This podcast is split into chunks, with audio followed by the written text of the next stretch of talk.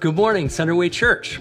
My name is Eric, and I am so thankful for another opportunity to gather online together. We want to welcome everyone on our live platform right now, including those gathering in watch parties today. And we definitely don't want to forget about those watching or listening to this later. We're really so glad that you're choosing to be with us today. And we trust that you're having a great 4th of July weekend. And it's our hope that in the midst of celebrating and picnics and fireworks, that you pause and thank God for the United States, as well as take time to pray. We know it's easy to be overwhelmed by the many challenges we face as a country. But instead of becoming discouraged at the state of our nation, we can be grateful and even hopeful as we continue to pray and model what it really looks like to love each other. Now, there are some logistical things we run through every week, and that so any guests that we have today know a little bit about what to expect and how to engage. First, we say this every week if you or someone you know needs assistance or prayer, we'd love to help in any way that we can. And if you have any ideas on ways to serve each other in this season, please email us at connect at centerwaychurch.com. Now, here's a quick list of things to note for today. We want to encourage and support you as you journey with Jesus, and we have resources available for you and everyone in your family. There are Monday, Wednesday, Friday devotionals, wallpapers to remind you of the weekly application question, and a message just for kids. Our Centerway kids get to hear a kid friendly version of the same content and text you're about to hear. And if you have kids in your home, you can talk about the application question together and grow as a family. If you're watching live, there are tabs to share your info, to give, to take next steps, to find previous messages, request prayer, and even share this message. If you're watching or listening later, you can do those things through our website. Now, one last thing to note if you're looking to gather for a watch party or you want to host a watch party and you need help connecting with other people, email us at connect at centerwaychurch.com and we'll be happy to help. Now, here's what to expect for today. In just a moment, Becca will be reading the scripture text for us, Claude will be communicating from the Bible, and then you'll hear some ways to respond in worship. Immediately after the message, you can head over to Instagram Live or Facebook Live as a way to respond through song. Now, here's Becca with the text for today.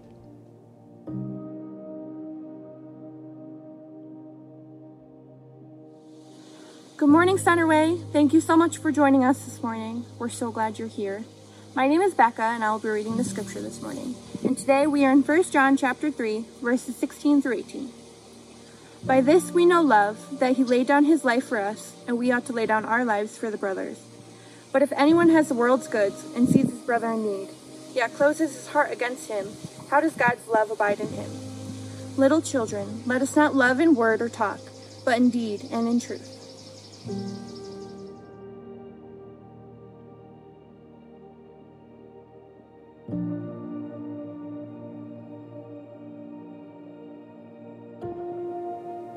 Good morning and welcome. My name is Claude, and my wife Meredith and I are the lead pastors here at Centerway Church.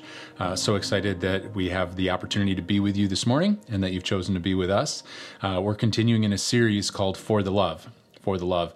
And uh, it's a continuation through a journey of First John that began with the series prior. And this morning we pick up in chapter 3, verses 16 through 18 that you just heard read. And uh, we lean into For the Love, and this morning's title is Do Something. For the Love, Do Something. Um, as a pastor over the years, I've had opportunities to go into hospitals and um, pray with people in their last hours tragically, and uh, sometimes uh, be able to pray with them and celebrate the birth of a child and all different experiences in and through hospitals over the years. Um, there's one uh, experience that I had that kind of stands out above others because it was a uh, it was a call that I got to go and uh, pray with somebody before they went into uh, a surgery, a procedure that was rather minor. And uh, I just assumed that the family was a little unsettled about it. And so showed up at the hospital, kind of went through the process.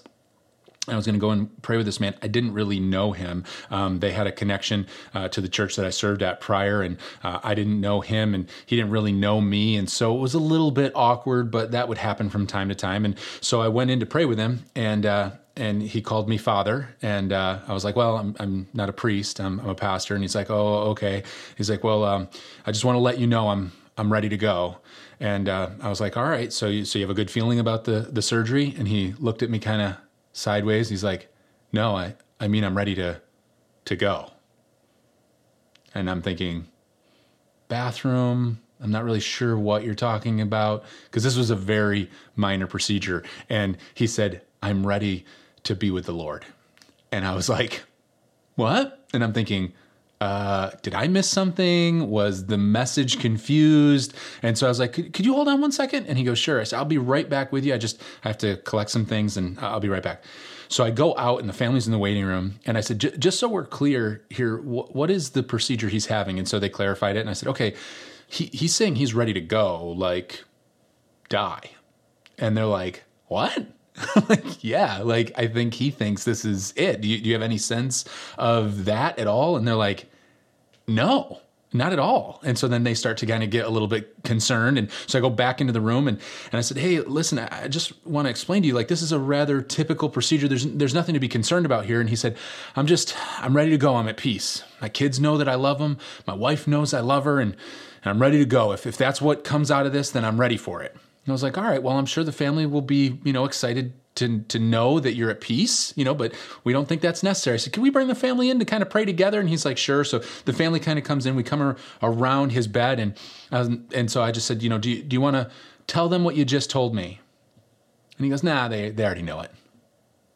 And I'm like, what in the world is going on? I was like, they already they already know that that you love them, and uh, and he goes, yeah, yeah, I don't I don't need to say that, and. Uh, they look around and they're like, actually, dad, it'd be pretty nice if you said that. And uh, he looks at them and he's like, well, what do you mean? I, you, you know that. I mean, you know that. I don't need to say it. And they're like, well, um, no, actually, I mean, we know you, you love your car and we know that you love your job. And he's like, what? He's like, I mean, I, I love my car. Yeah, I hated my job. Like, you hated your job? Like, yeah, like, could have fooled us. Every bit of any time we wanted you to be anywhere, you were always off to work to do something. So, well, I did that for you. And so, literally, there's this awkward argument uh, around this bed. I don't really know any of these people, and they're negotiating the dynamic of love known versus love expressed versus love assumed, and all under this this kind of weird looming perception that this man is coming to the end of his life. Well, thankfully, a lot of things got clarified that day in that room. And even better than that, um, he expressed not only love to his children, but he was uh, actually through the very simple procedure and back home with his family shortly after. And I'm saying all of that to you this morning is because I, I think that that's a more typical dynamic than we really want to come to grips with. We assume people know that we love them, that we care about them, um, but oftentimes they're not really clear or as clear as we think they should be about it. And so the question I want you to consider as we move through this morning's message is this What would those closest to you say you care most about? What would those closest to you say you care most about? You might say, well, I care about them. That's what they would say. Would they maybe say that you care more about your car or your job? This is actually a rather difficult question because we as humans, we'd like to think that those closest to us get us. And what I mean by get us is I mean that they'll say what we hope they'll say to that question. Like that they understand like this gentleman in his hospital bed that that he would just hope that obviously his kids would just repeat back oh yeah listen because he always provided because he was was a, um, a hardworking guy we know we know he loves us. Because of those things we know he loves us. But it's not the case. It's not the case at all. In fact his actions were communicating something very different than what he thought they would we like the idea that everyone would always assume the best of us, that they would see beneath and understand our motives. That's why some of us think we shouldn't have to tell those closest to us how they've offended us when they've offended us. You know, they should just they should know what they did. You ever hear that? You ever be in the midst of some type of misunderstanding and, and either a parent or a spouse or a family member looks and says, You know what you did that statement makes me freeze like a cartoon character. Like, and they're like, you know what you did. I mean, come on, you know. And I'm like, and literally I feel like in my mind, I'm such a visual person that like in my mind, I feel like a cartoon character bubbles start popping up and I start reliving these moments throughout the day. Like, huh, no, that wasn't it. Huh, no, that wasn't it. And I'm literally like thinking, I don't know what I did because I know my motives and I didn't do anything malicious. So I'm trying to process what it is I did, and all I can get in return is, you know what you did. You guys know what I'm talking about. We've all heard that. I mean, it's a nice thought. It's a nice thought. And we've all expressed that on some level to someone else. As much as we kind of hate it, we've done it. It's not very realistic, though. It's not very realistic that someone would know what they did. Because if they knew what they did or what they said, that would mean that they did it intentionally. I mean, they did it with intention. And that's what we're kind of saying in that moment, is that we're assuming the worst of them, that they know what they did because they did it intentionally. They heard us and they should know. And although that may unfortunately sometimes be the case that we do things with evil or malicious intention, more often than not, we don't know what we did because we didn't intend something bad. And we can't read that person's mind. We can't read their mind. Now, just wait a second because I can almost like hear some of you nudging a spouse as you're watching this or listening to it be like, "See, I can't read your mind. See, look, he's he's telling you exactly what I always say." well, just chill out a little bit because before you get too excited and rejoice about what you think might be ammunition for your next argument, let me say this. Our actions reveal our hearts. Our actions reveal our hearts. So, what it is that we did reveals our heart, our heart motive. So, whether you're desiring to be known this morning or, or sick of being misunderstood, the truth is, as humans, we are known by our actions. We're known by what we do. We've all heard this actions speak louder than words, right? You've heard it before. Words have power, for sure. There's no question. Like, there is the power of word. But we have to live a life with intention. If our lives are not lived with intention, then we leave gaps for people to assume, for people to conclude, for them to draw their own conclusions. And when we don't live with intention, they're left with just the actions that we do take. That maybe we do love our job more than we love them. Maybe we do love that item more than we love them. And so the author of First John, John, is, ta- is telling us today for the love, do something do something. Let your actions speak about the love that you claim to have. Let's look verse 16 this morning. Says this, "By this we know love, that he laid down his life for us." He's talking about Jesus. Jesus laid down his life for us, and we ought to lay down our lives for the brothers. Now, this morning's text is although it has profound implications, it's rather straightforward. And so there, there's no underlying aha moment, with the exception that I think as we talk about what the author's actually saying, it might change some of our perspective and it might be an aha moment within the way we live our lives. I love the verse because John starts off this pericope, this section of scripture, with what Jesus did, what he did. God could tell us that he loved us, and, and we're talking about one of the disciples of Jesus. So, John or John the Beloved, uh, he's also referred to. He was one of the closest disciples, if not, I mean, he proclaims himself to be the best friend of Jesus. And so he lived a life close to Jesus. So he, he could say, Listen, I spent a lot of time with Jesus, and he just wants you to know he loves you. And we'd be like, okay. But he doesn't say that. He's not he's not relaying information. Instead, he's saying, listen, I want to explain Jesus' love for you via what he did for you. So, God could tell us that he loved us, and, you know, whether we uh, understand this phrase or agree with it, the fact is there's this phrase in our culture that talk is cheap. Talk is cheap. Anybody can say anything. And so God could tell us that He loves us maybe by some of the ways that others have told us that they love us, only to have their actions be contrary to their words. But this single act, by the single act that Jesus took, we have the ability to know love to know love. That's what the text says. Now, listen, the Bible says if you want to know love, to comprehend it, to truly understand love, that's what this word means to know it, to truly understand, to comprehend, to fully grasp the depth of love, you need to look at the cross. You need to look at the cross.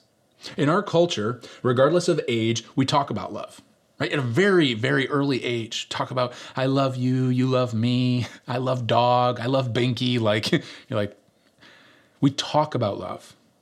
We think about love. We write about love. We sing about love. But we do we really, really know what love is? Look at the cross. Look at the cross to understand love. Now, get this our human capacity to know and to show love is in direct correlation to how well we understand the gospel. Think about that. That our, our capacity, our ability to really know and show love is in direct correlation to how well we understand the gospel. Man, that's offensive. Like it's problematic because you might find yourself sitting there being like, I don't, I don't fully understand or grasp the gospel, but I mean, I love my wife, I love my kids. How dare you say I don't understand love? Or I don't know love? I mean, am I saying that we don't truly love the way God intends us to love others unless we understand the gospel? Yes. That's what I'm saying. That's exactly what I'm saying. And I hope some part of you is offended by that because the gospel is offensive. It, should disrupt us.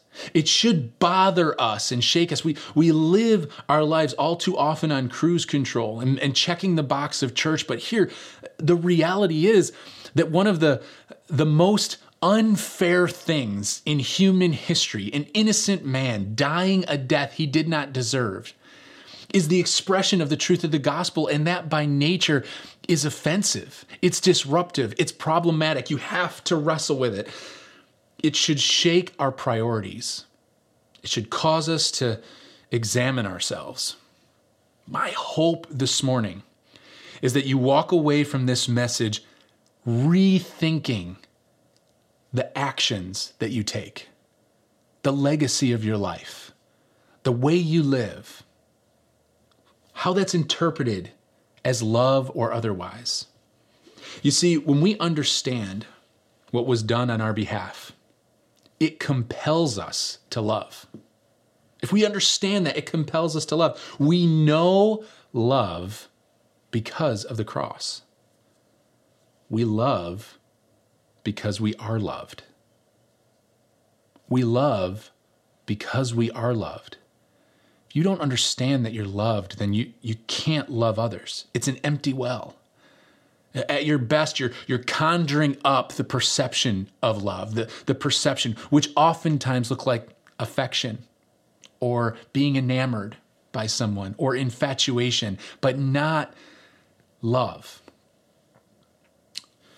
Love without the gospel is about self. It's about self. That's human nature. We survive at all cost. I love because of what I want, or because it's a reflection of me, or I want people to perceive me a certain way. But Jesus displays and defines love that's counterintuitive, it's countercultural. Nothing was in it for him. He loved, expecting nothing in return. Like, can you comprehend that? Because we don't do that. Unless we can understand the gospel and we've allowed it to transform our hearts, the reality is we love with the expectation of something in return. And if something is not returned, our love is, is conditional. And at times, it hangs in the balance based on how well it's received. You may say, listen, I get it. I understand. Sacrificial love. Hmm. And I would lay down my life for others. Sounds super noble. And maybe you would. I mean, who am I to say that you wouldn't lay down your life for others? But talk is cheap. Talk is cheap. And John gives us a gut punch, just as we're maybe thinking, like, maybe I do understand love. He goes on in verse 17 and he says this But if anyone has the world's goods and sees his brother in need, yet closes his heart against him, how does God's love abide in him? What? Wait a second. Like I I thought we were talking about like my willingness to lay down my life. And John is saying, "Oh yeah, Jesus modeled that. But um, you know, before you go all quick and say that you're willing to lay down your life, let's just take it down to something right on the ground level, on the ground floor. You know how you have stuff? Yeah, will you give up that stuff for others? Oh, well, I mean, I'd lay down my life. you love so much, and you say that you'd lay down your life. And here's the deal like I said, maybe you would lay down your life for your family, for your friends. But would you would you give of your treasure now, wait a second, because you might say, well, yeah, I mean, yeah, I'd lay down my life for, for my family and, and my friends, and, and I'd give of my treasure. I mean, I give my kids things they don't even deserve. Oh my gosh, the things they have. And, and maybe you're a teenager out there that's like, listen, m- my friends need anything, they can have the shirt off my back. I'll give them anything. And so maybe we think uh, in this context of the idea of sharing and giving and laying down life with those that we love but how about this? You lay down your life for a stranger. Look at the cross. Remember? Jesus laid down his life for his enemy. How about that? You lay down your life for your enemy? You're like, well, I mean, my life. I mean, my kids depend on me. And uh, come on, okay. How about your treasure? How about your worldly goods? Would you give of what you have to your family? That's easy. That's low hanging fruit. To those you love, yeah, because they love you back. But what about a stranger? What about an enemy? What about living generously where you give expecting nothing in return? The only way, the only way you can do that is if you've looked at the cross and you've allowed the truth of the gospel to transform your heart, where all of a sudden the things that you possess are not actually yours at all, but they're a blessing and a gift from God. And if it's all God's, then who are we to hold it? We're simply stewards of the things He's blessed us with. And if He directs us to give, then we give. We give generously, we give recklessly. That's love. That's love starting to get it now, right? Very straightforward and, and fairly simple and yet revolutionary because we don't really we don't really do that well. We love for self so often. Will you give of your treasure? Now, before you sit back and be like, oh, this is just like a, a well crafted way to ask for my money, I'm not, I'm not talking about giving money to the church. I'm not talking about that. If the Lord's leading you that way or convicting you of that, then fine, follow whatever the Lord's telling you. I'm talking about something deeper and something wider. I'm talking about the reality that if we've truly been transformed by the gospel, that, that generosity should flow out of us and that we should be doing something about the fact that we are loved, that we should be loving, we should be generous. Those closest to you know what you care most about. Right? I mean, what would they say? What would they say? It sounds morbid, but at your funeral, What would they say if all of a sudden you're in a hospital room and, and they have the boldness to say it in front of you or maybe behind closed doors? I mean, they say, like, Annie sure loves his car. Tell you what, she loved our house. Man, it's all she cares about. It's all she talked about. About your shoes.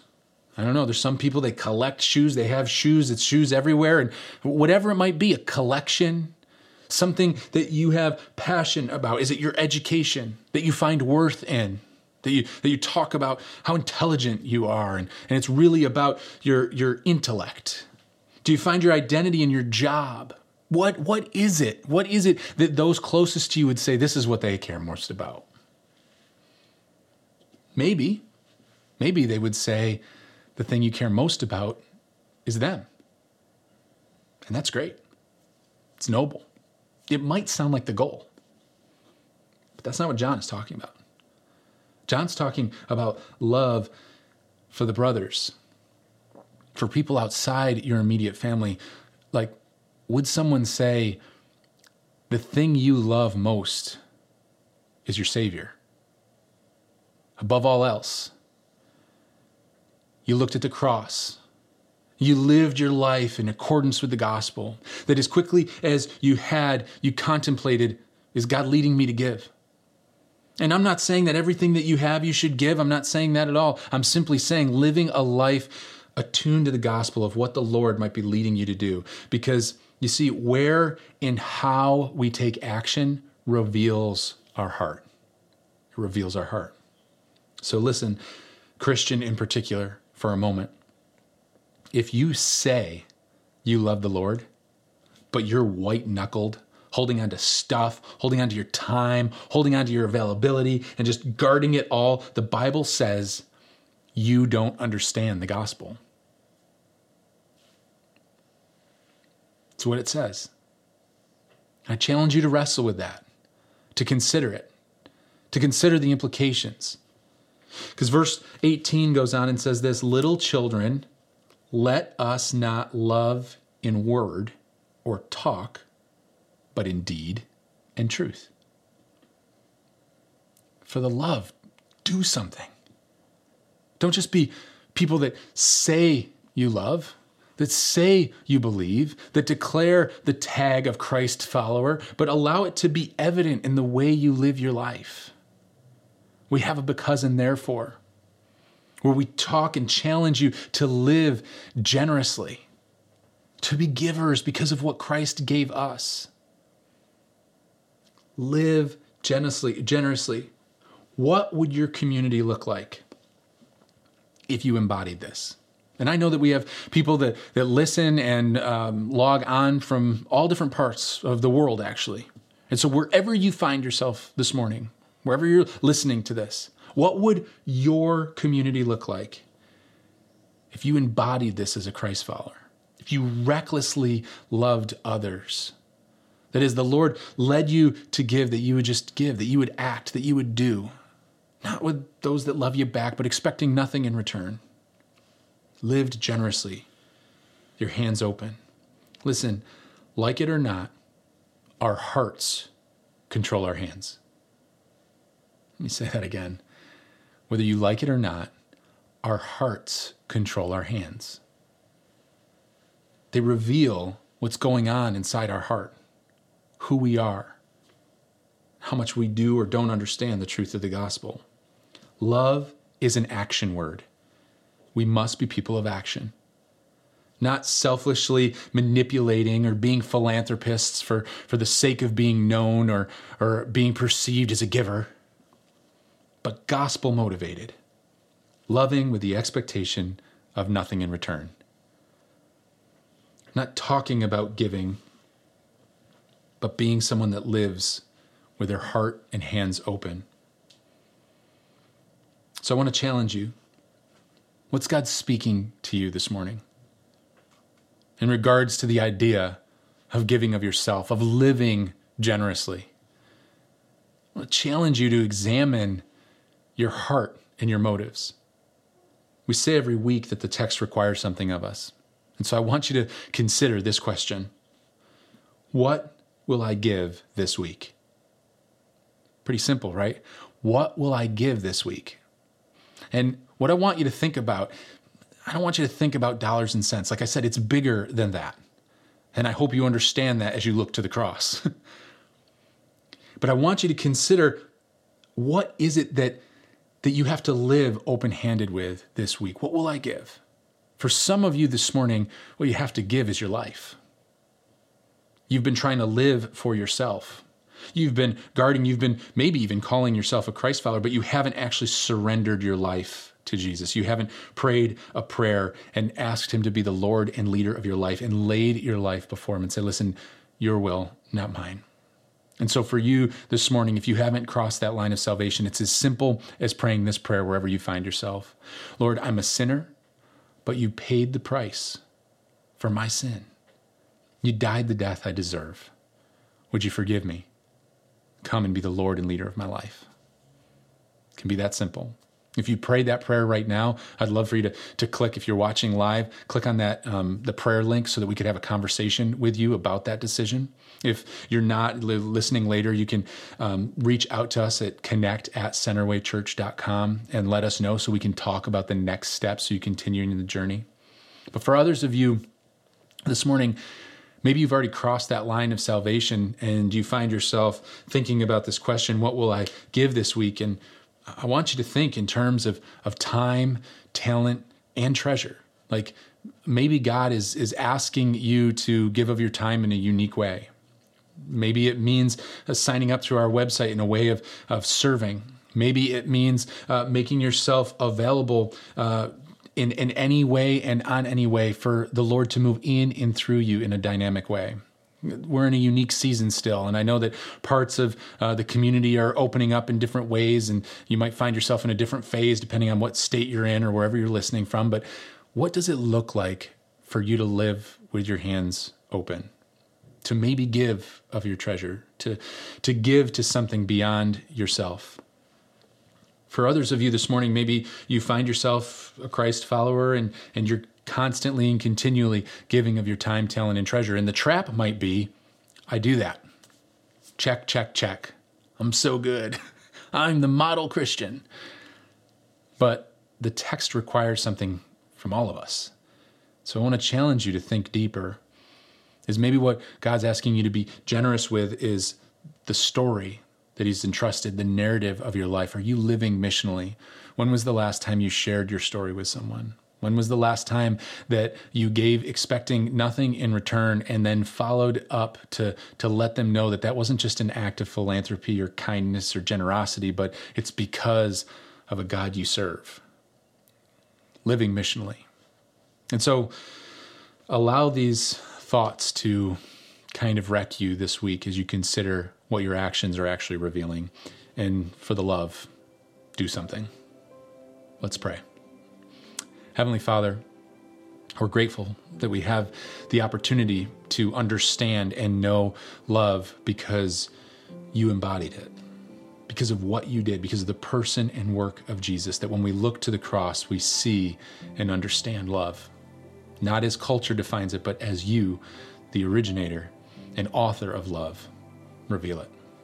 And so we declare ourselves available and we pray that your Holy Spirit would speak to us as we take action on what we can give of this week for your glory and our joy. In your name we pray. Amen. Amen. I want to encourage you to stick around as we talk about how we can respond to this word in worship. Hi, everybody. I'm Meredith, and I'm so thankful to continue gathering and growing together. And I'm really excited for how we're going to impact those around us by giving this week. We want to encourage you to spend time asking the Holy Spirit what He wants you to give, knowing that it's one of the ways that we can worship with our whole life. If you're with us live, we're about to worship together through song. If you're watching or listening to the message later, you can find the songs that we're about to sing on Spotify. Just search Centerway Church and look for our For the Love playlist. For those gathered on the live platform, we'll see you on Facebook Live or Instagram Live in just a few minutes.